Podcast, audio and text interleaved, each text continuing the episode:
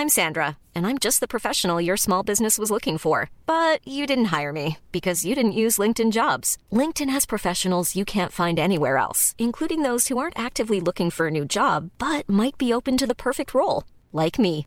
In a given month, over 70% of LinkedIn users don't visit other leading job sites. So if you're not looking on LinkedIn, you'll miss out on great candidates like Sandra. Start hiring professionals like a professional. Post your free job on linkedin.com/people today. You don't think that it's time that somebody cared enough to have a dream?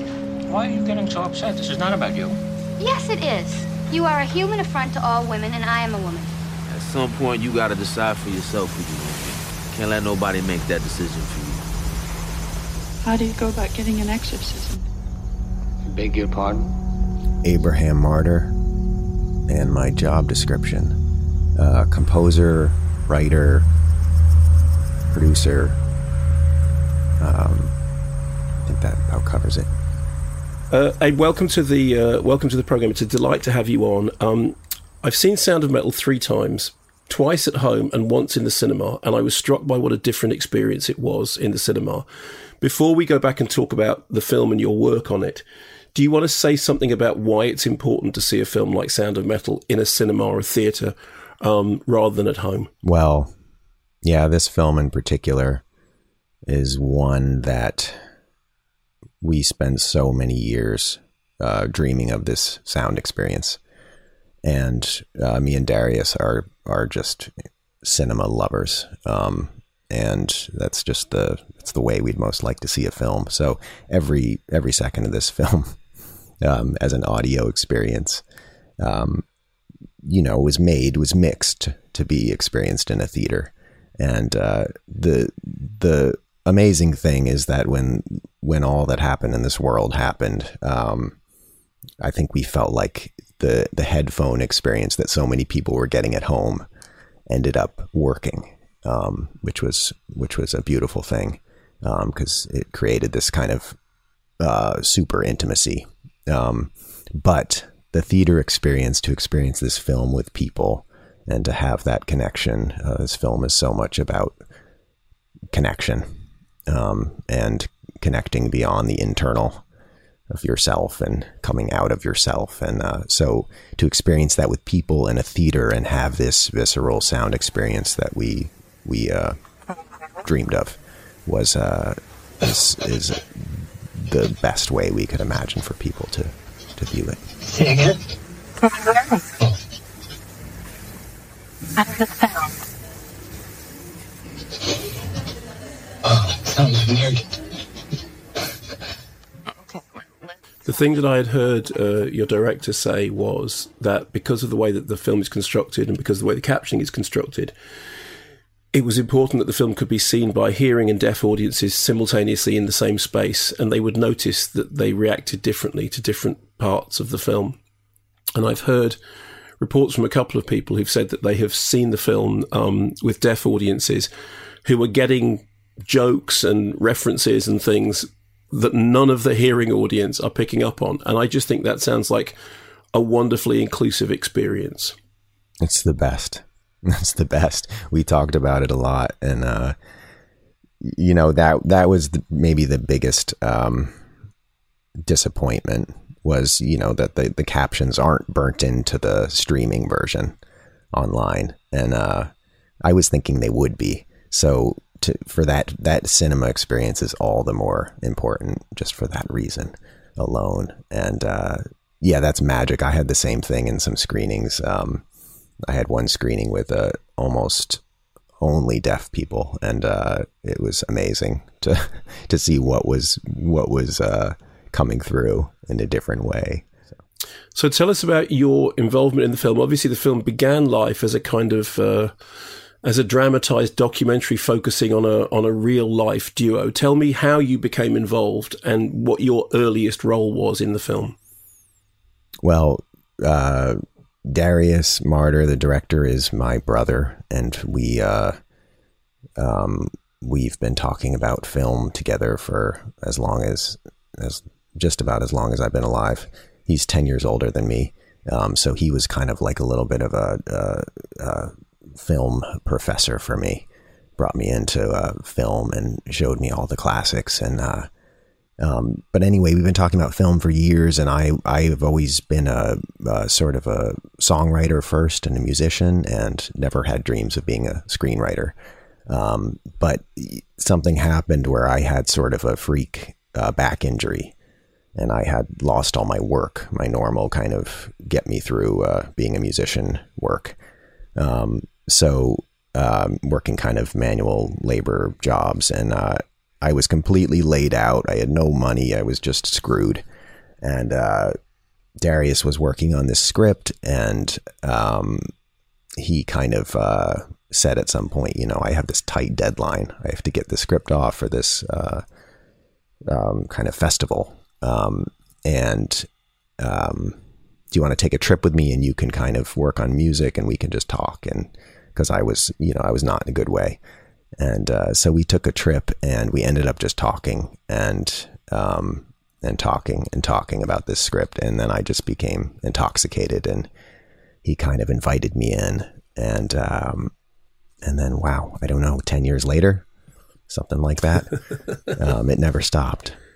Um, did, did he bring you in because you were a musician and what he needed was a musician's ear to the script?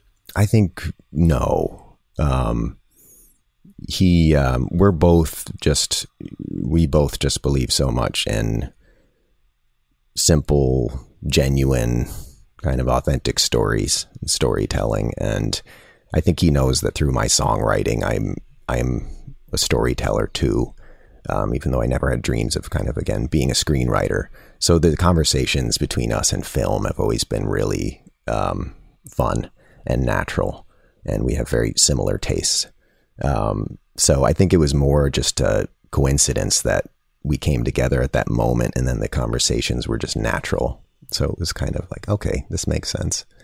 Um, and that was a joy.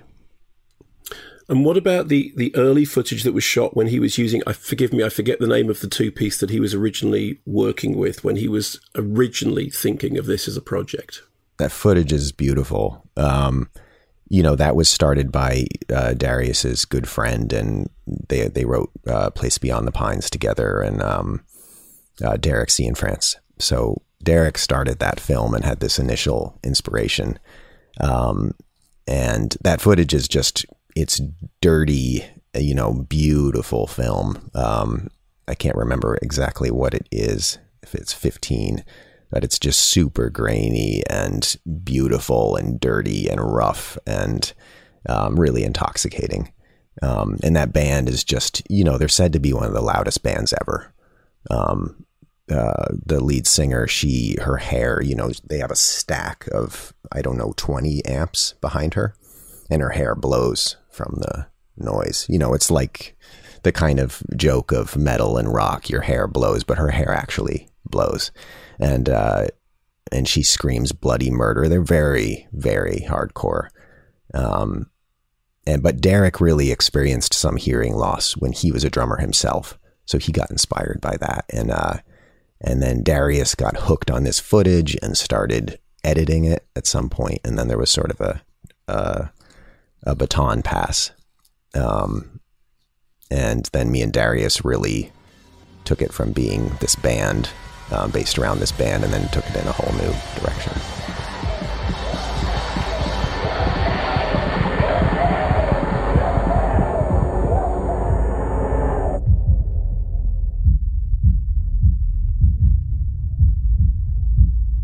So uh, because this is it's kind of it's a complicated evolution story. I mean, even when I was writing my review some months ago, I remember going back and reading reviews and finding how far back the story went, the Derek Cianfrance original. Is there, when you see the film now, does it owe any substantial debt to that original project, or is it a completely different uh, beast? Oh, completely owes a lot. I mean, um, I love Derek as a filmmaker, and there's no question. I mean, the seeds of this film. Um, I mean, drummer losing his hearing, you can't escape. that that's a that's just a um, a basis that's uh, so undeniable for what this film is. And that band was so is so authentic. Um, and the footage was so authentic and so captivating um, that that was always really inspiring to Darius and I. And I think we knew that we we had a lot of how we were going to turn that into a story was uh, took a while, but those seeds like were inspiring throughout the whole process. And without those, I mean, I don't know, you're you're making a different movie. So the story is of a musician who loses his hearing, which is inspired by two real life musicians for which there was documentary footage shot that was going to be, uh, you know, involved in a drama. And you come on both as a writer and a musician.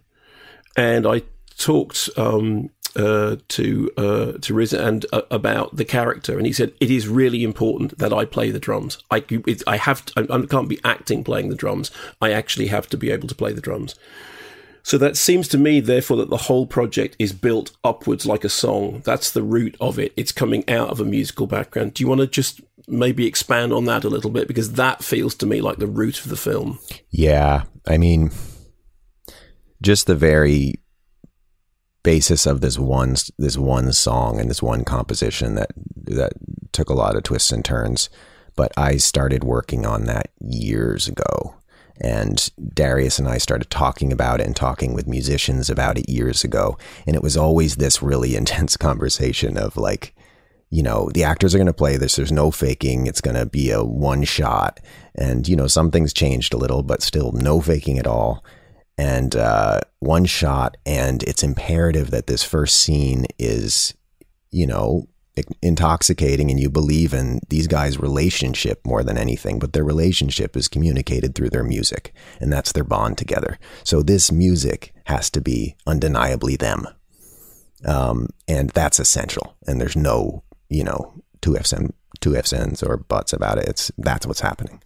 Um, so that that's easy to say, but that, that took many, many years and lots of failure. And oh my God, I, there could be a whole movie just about that song and how, how long that took because that song took so many different forms, had different people involved. I worked with this amazing drummer, Harry Cantwell, who's a black metal drummer. Um, and then at some point, I always, we always wanted uh, Pharmakon involved. Margaret um, from this band Pharmakon. She's this brilliant noise musician. I don't know if you're aware of her. I'm not. She's incredible. Um, but she she you know bangs on metal and she has contact mics on like pieces of steel in the floor and she screams into them and they makes these kind of analog loops out of her screams and like vomiting and you know just the most wild dirty but gorgeous and really genius like compositions. Um, so we always wanted her involved and we wanted her to have an influence on the actress. Um, and so we were able to pull her in right at the end. Uh, we already had a composition and then she came in and did her own tweak on it and, uh, and then really taught Olivia in a very short amount of time how to scream and loop live on stage with the guitar, um, which is a really hard thing to do. I mean, I don't know that I could have done what Olivia did with her looping live on stage, even though I'm a musician. It was like she was impeccable. Um, yeah.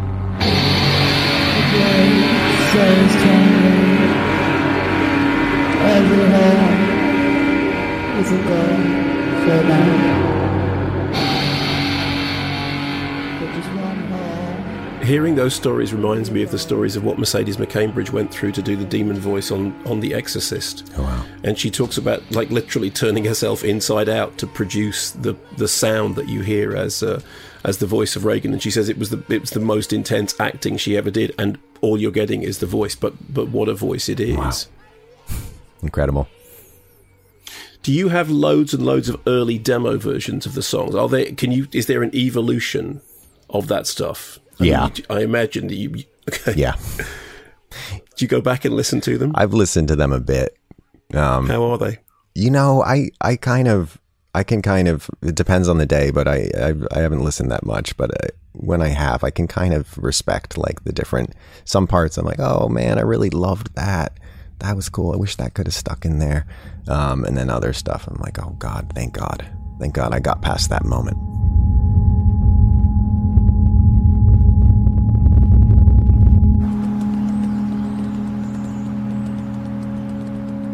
In terms of okay, so you now have that sort of that route for the story and for the character.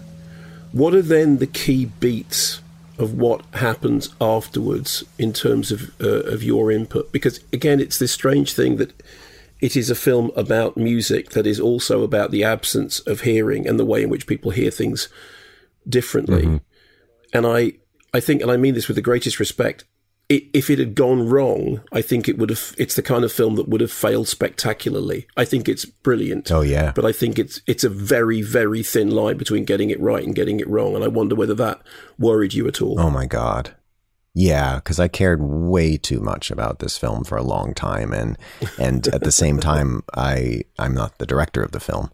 The director is my brother, so it's nice that I can shout in his ear a lot. But at the same time, we had the same worries, though you know, we were on the same page. It was always, how the hell are we going to pull off? How is this actor going to be this playing the drums and then losing his hearing as well and fluent in sign? Um, but but more than that, you know, this this sound experience and how you portray that and then this whole issue of score and music, you know, is this a it's not really a music film. This is a sound experience and a simple story. Um, and you can't get in the way of the point of the film, this intimacy um, and this being stuck in yourself and what that is to be stuck in your your existence and the internal. Um, and we wanted that to be a really unique unique experience. And so, as a musician, that was very tricky. Um, you know, I love big audacious scores and I was fighting for a long time not to have a score for the film. Um, and we had a big score. We had a, you know, a very different score at one point um, that we, right before going off to some festival, um, we completely removed the score completely and rewrote it in like five days. And then after that, worked on it for a good, a long period of time. But it, it became about working with the sound design and working. What kind? Yeah. What kind of score was it that you had? I can't imagine the film with a different. I mean, you said it's like a like a large, you know, an orchestral score or a melodic score. What kind of score was it that you had and then ditched? We tried a lot of things. I started off um, by making these big kind of feedbacking um, pieces and, you know, working a lot with, uh, you know, electronic bows with EBows and baritone guitars and doing these kind of big vibrational feedbacking pieces. And then we ended up taking some of the feedback from the concert and the film and transposing it and kind of bringing that in as score and adding some like low elements to it. Um, but it became way too bold. You know, it was it was kind of showing itself. So you were having these moments where you're seeing Ruben, you know, that would be sort of traditional scoring moments. And it, this film is so gentle, you know, the, these moments that you just have to be with a person um, and not be distracted and not be told to feel. Um, and the score was blowing. It was blowing the film. So just like you're saying, I mean, it was. I think it was destroying the film. So we we you know we took it all out. And what are the key elements of what you ended up using? What were the key generational elements that produced the sounds that we hear? Well, uh, one that was always really inspiring to me was the Cristal Baschet. Um, and that's an incredibly unique instrument that. Uh, um, Can you describe what it is and how it works? Yeah. It's these pieces of. Um, it's like a piano, but the keys are are, are crystal glass. Uh, and they're attached to these pieces of steel, um, and that those uh, are also attached to these aluminum, big aluminum uh, cones. They're really beautiful instruments, but people yeah. wet their fingers to play it. And uh, Nicolas Becker, who, who I uh, co-compose a score with, and who's the sound designer, he plays this instrument a lot, and um, so he made these big long strands of this. You know, it it always reminded me of sort of the inner ear. It's this super vibrational. It can be angelic and uh, have this crazy high end that's almost like uh, tinnitus like. Um, and yeah. then it can be oh, crazy vibrational and guttural. Um, so he would make these big long strands of just a note and um, and I would take all these pieces and I started kind of morphing them into compositions and then adding. I play a lot of uh, resophonic guitar, so like the steel guitar, um, and I was using an EBow as well, and then doing the same thing, transposing those strands with his, um, and then adding all sorts of crazy instruments like uh, Nicolas also had like a drum, like a big bass drum that was hanging on a spring, um, and all sorts of wacky. I did a lot with you know, like wind sounds and uh, breath and um, all sorts of kind of sounds of the body. Um, and then just really working a lot with the sound design. So you never really know exactly if it's an instrument yeah. or if it's sound design. Um, but what was most important is that you start very internal. And then at a certain point, when he's in the deaf community, that score starts to come out of the body a bit and merge with the natural elements and the wind and to kind of show that he's coming out of himself. You say EBow, um, by which I presume you mean something like a gizmo. Can you just explain what that is again if a listener doesn't know what an EBow is? Yeah, it's a it's an electronic bow and it has sort of a I won't be able to describe it um, correctly, but it's this thing. Yeah. Um, it's like a rotating wheel that, that bows the string continuously. Yeah, yeah. Yeah. So you can make a guitar string kind of sound almost like a violin. Um, and when you use these instruments that have a lot of bass, it's, it can create quite a menacing sound. Um, but it, I'm I'm infatuated with them, and so is Nicolas. So he uses them on the piano and on the Cristal Baschet, and I use them on all sorts of things too.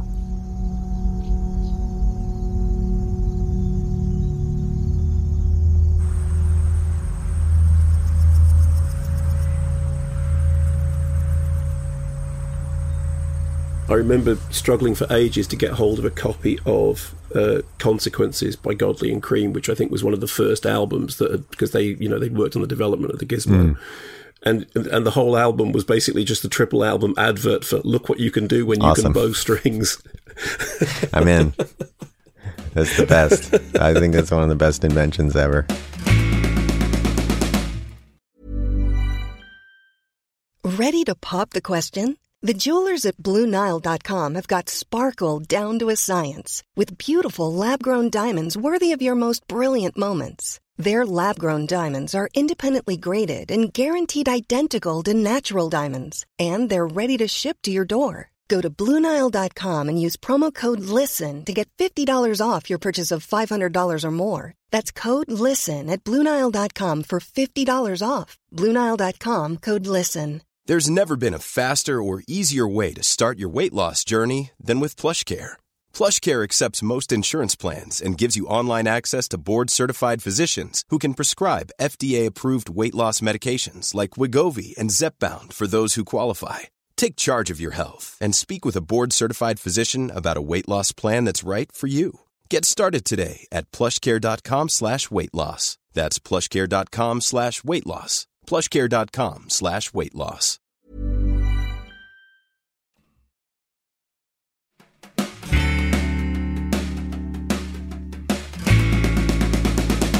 So when you have all those sounds then put together, what's interesting is you say, you know, you had this sort of larger wall of sound and that then came away. As it came away and you started replacing with what sounds like a, a sparser sound, and you're talking about working very closely with the sound design. Mm-hmm do you get to a point where music and sound design just become part of the same thing, or are they always completely separate entities? No, I think they were very much part of the same thing, um, and that's what that's what took a while to to get to. Um, there was one scene in particular. Oh my god! It's I think it's the drive drive north um, after he after Ruben loses his hearing and they they're driving to the deaf community there's this sort of montage and the the sound design and it's really brilliant and it's also super you know it's all in depth perspective so it's really low and it's different frequencies of low. Um, but the that was a real struggle and that took a long time to figure out how to um, how to merge that score and uh, and not get in the way. Um, but then it became about you know listening for when is the wind coming in and when the wind's coming in then you can play with bringing in some higher elements. And uh, but you're really sticking to keeping the audience in this perspective were there other scores that you looked to in terms of uh, of inspiration were there other film musicians that you looked back to to draw inspiration from or did it largely come from what you've been doing anyway working as a musician I think there was people that I was, you know, that I've always been really inspired by and, and was inspired by. And some of those things I, I tried and made compositions that ended up being too kind of audacious for the film. So, you know, there's people I love, uh, you know, that obvious kind of Jonny Greenwoods and Mica Levi and, you know, these kind of people. Uh, but and some of the sounds, you know, there there's some things that you know, even with the EBow, you know, uh, Jonny Green, Greenwood's always been really inspiring to me. So uh, some of those high elements um, that I played with with the EBow, I'm sure somehow inspired um, through him. But really, when it comes down to it, it's about this unique language that the that we worked on for so long with the film, and and sticking to something that you know is maybe less impressive in a way musically, but uh, but when you really sit with it, you know, we have this score out, and uh, I'm really I'm really proud of it because as it stands alone, it's uh it's you know an experience unlike most. Um, you're really meant to feel it in your body, and it's a very meditative experience. So, um, yeah. How does it sound to you listening to it away from the film? I mean, you mentioned Mica Levi. I was listening to Mica Levi's Monos score just recently, and um, you know, which has huge amounts of space in it, and a lot of it almost sounds like kind of submarine sonar. Yeah. And I love the sound of that. I'm, you know, I'm I'm a big fan of ambient soundtrack, going right back to Louis and Bebe Barron and Forbidden Planet. And how does it sound to you hearing that uh, score away from the film, hearing it in isolation? Well, what what I really worked on with the score was um, developing some of the emotionality, and you know, you're going through the same, you're taken through the same story, but you're you're almost staying in scenes, viewing scenes from a slightly different angle, and there's more emotionality, I think, um, in the score on the soundtrack, a lot more than there is in the film. Um, so I played, I really enjoyed playing with that and really living into Ruben's world further. Um, and, you know, it's some of the things that you wouldn't have given way to in the film. Um, some of the high elements, um, melodically, I, I really enjoyed working um, on myself and then also including Evelyn Glennie um, and some of her amazing sounds, um, which really helped bring a whole new presence as well. Um, so yeah, I really I think it's a completely different. It recalls the sonics of the film, but I think it's a completely new experience, and that's what I was really most hoping for. Can you? I mean, can you pick a couple of cues that are that particularly are favourites of yours, and tell us something about why you like why you like them? Um, I really love metal that's something that there was no cochlear implant based score in the film. Um, and that's something I always wanted to do. Um, but it, it just it was again one of those things where you didn't need extra. Um, but that that piece uh, was was a pleasure to work on, and basically took made all this music and then morphed it. Um, I worked with uh, Carolina Santana, who was a big in the also working in the sound team, and she morphed all all, all these pieces of uh, EBow um, into cochlear implant strands of implant. And by the end of the piece, you know, you're on this uh, Paris street walking with Ruben is the idea. And as the piece goes along, the cochlear implant effect begins to close in on the music and push it all together. So um, it's a kind of, uh, it, I was hoping for it to be kind of brutal but beautiful. Um, and it's definitely a piece that you don't get in the film that's meant to be a sort of an extra.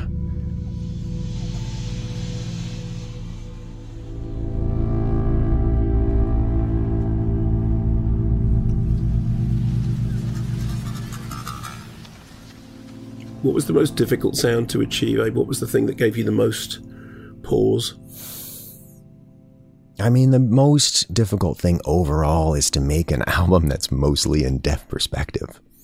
Um, it's an incredibly challenging thing, and if you listen on the wrong system, you're you can be like, uh, "Is there music on? What's happening?" Um, so that was really tough at certain points to be working, kind of like, "Oh my god, I could just throw some violin in here and call it a day." You know, just do something that's a bit easier. um, it's not an easy album.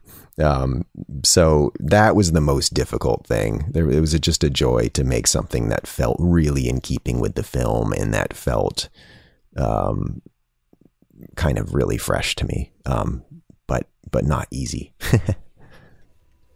okay, tell me some of your favorite soundtrack albums. Oh, favorite soundtrack albums. Oh man, I always loved Sling Blade, Daniel Lanois on Sling Blade. Um, I'm a big Daniel Lanois fan. Um, you know, again, Jonny Greenwood, uh, whether it's The Master, um, Phantom Thread. Um, and then, I mean, Phantom Thread's interesting because it's kind of Richard Addinsell, which is kind of not what you'd expect from Jonny Greenwood, but it's so. I did a, I introduced a live performance of it with Jonny and um, oh wow, and yeah, and watching the film play, you know, performed with a live orchestra is breathtaking, not least because there's so much music mm-hmm. in it. I mean, it's quite remarkable that, that, how much, just the sheer length of music that's in that film. But I know he talked about, you know, looking towards Richard Addinsell, which of course, because of the stuff that he'd done before, which was a lot more kind of at the experimental edge, it was, I thought there was something really gorgeous about his embracing of that. I love, I love that score. I think that score's wonderful. I completely agree. He took this classic. You know, when I first was watching the film, I was like, wow, this is Jonny Greenwood, um, and was feeling a bit judgy. I was like, what what is this? You know, and then as I came back to it, and as the film progressed, I was like, oh, this is this is gorgeous. This is just what you'd want. You know, this classic score from Jonny Greenwood. Um, so yeah, I think that's gorgeous as well.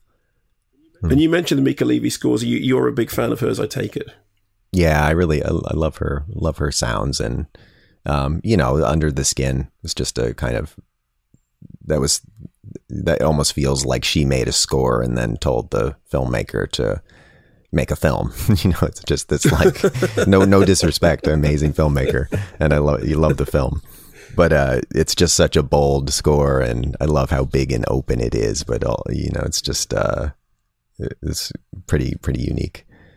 Um, I think the main love theme from that score is I think it's called Love, which is really remarkable. I do a, soundtrack music show on the radio, and we played that. It was a lunchtime. We got people writing in saying, "Really, not now? Like not not not in the middle of the right. day. It's yeah. just it was freaking people out yeah. around the country."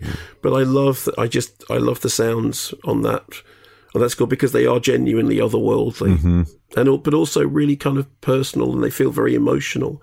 And I think that's the thing that you're talking about in that you're creating a soundscape, but it has there's the level of emotion that you can have in it, whether it's in the film or whether it's in the standalone score. That's the thing that you you're having to balance. Yeah. Correctly is how much the score leads you emotionally. Is that correct? Yeah, uh, yeah. I mean, it was always a dance with the uh, the emotionality is always first, even if it's not like um, over the top. It's not about weeping your eyes out, but uh, um, always following the emotionality and the story and, and the inner and, and having leaving room for space, especially, in this film. And the, um, the credit song, um, I wrote the credit song, uh, Green in the film. And that was a whole another piece that was all about, you know, leaving space and staying with this, uh, this sound language of deaf perspective. And, uh, you know, at oh, so many moments you're like, oh, could I just put in this guitar and do this? And no, you have to stay. You have to stay with the language. What are you most proud of about the film since uh, it's been so well received and you know both by critics and audiences and of course um, at award ceremonies? What are you most proud of about it? Um, I think I'm most proud. Um, I'm I'm most proud that the reaction has come through in this time in which so many people have been so alone and feeling I think feeling really lost with either losing their jobs or being sick or knowing people are sick and really have to redefine their lives and question their lives completely. And um, I've had so many reactions from people who I think viewed it in this crazy, weird moment, hard moment, and felt I got the sense there was some feeling of healing, um, and some feeling of um, feeling an understanding um, of just the magical, hard nature of life. And I think that's all me and Darius who always wanted to communicate that, just that. And so it's so, so, strange that this film would come along in this time, and but such a blessing that people can uh, have that reaction when they do.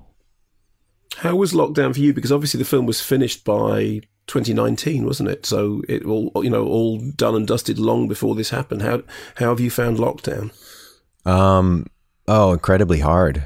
I mean, um, me and my family, we totally uprooted and moved and um, you know, we're staying at people's places and I was working on the score in that time, kind of in basements and moving around and uh, trying to juggle uh, parenting and and working and just keeping some kind of sanity somehow um, with all these unknowns. Um, so like like so many people, I think it was incredibly hard. Um, and and some of the some of the film, the response to the film was really um, helpful once the film came out because it, created this energy, this movement, and connection to other people, which is so hard to come by. Um, yeah. I'm talking to you and I'm looking at you on Zoom and I can see behind you there are two guitars and it looks like one of them it looks like there's a strat to one side. I can only see the neck. Is that a strat? That is a uh, a Fender baritone, kind of like a, a sort of bass guitar. It's like a rare kind of baritone Fender. Can you show it to me? Because I'm really intrigued by that. Yeah, I think it was like a, it's six strings. It's six strings. Um, so you yeah. can create like a super um, you know, a very bassy string here. Um, but you can create really, um, I think like The Cure um, use that. Rick Danko from the band use that. And it's like, a, you know, just creates the most amazing. If you just play like a D chord, it just sounds like yeah. huge, full D chord. And oh, and, it, and the body's shaped like a like a jazz or a jaguar or something like that, a, with that kind of angular, slightly yeah, it's a jaguar. Yeah, Jaguar. Okay, fine. And what's the the other one to the right, which I can't make out at all? Oh, that's one I used a bunch for the store. It's uh, oh, fine. Yeah, yeah, it's a dobro. Yeah. Okay, beautiful. Yeah. I love to see a man surrounded by guitars. I think it's a very, it's a very, it shows a very healthy mind. I only have a double bass, and it's just it's oh, not something you kidding you me? That's the best. You win. You won. Yeah, well, you see, this, you know, it's like what you call what you call somebody who hangs around with musicians, a bassist, and that's that's my role in all of this. Listen, it's been lovely speaking to you. Congratulations on the film. Congratulations on uh, on the score. What are you doing now? What are you up to next? I'm working on a solo album right now, um, just kind of in the vein of uh, my song "Green" from the film. It's all you know, lyrical um, songs. So that's kind of my my first love, and that's uh, working on a bunch of these songs for a while. So when will we when will we hear that, Abe? Hopefully, very soon. I'm uh, I, I I think I'll release kind of single at a time. I think so. Hopefully, I'll have one out very soon. Okay. Yeah. Well, if you come to the UK with it, then please come and see us in person when all this is uh, hopefully behind us. Oh, I'd love to. And uh, and bring the baritone guitar because I'd love to see that yeah. in the flesh. That, that looks Will really do. something. Will do. Thank you so much. Thanks ever so much. Yeah. Good to speak to you. Stay well. You too. Bye.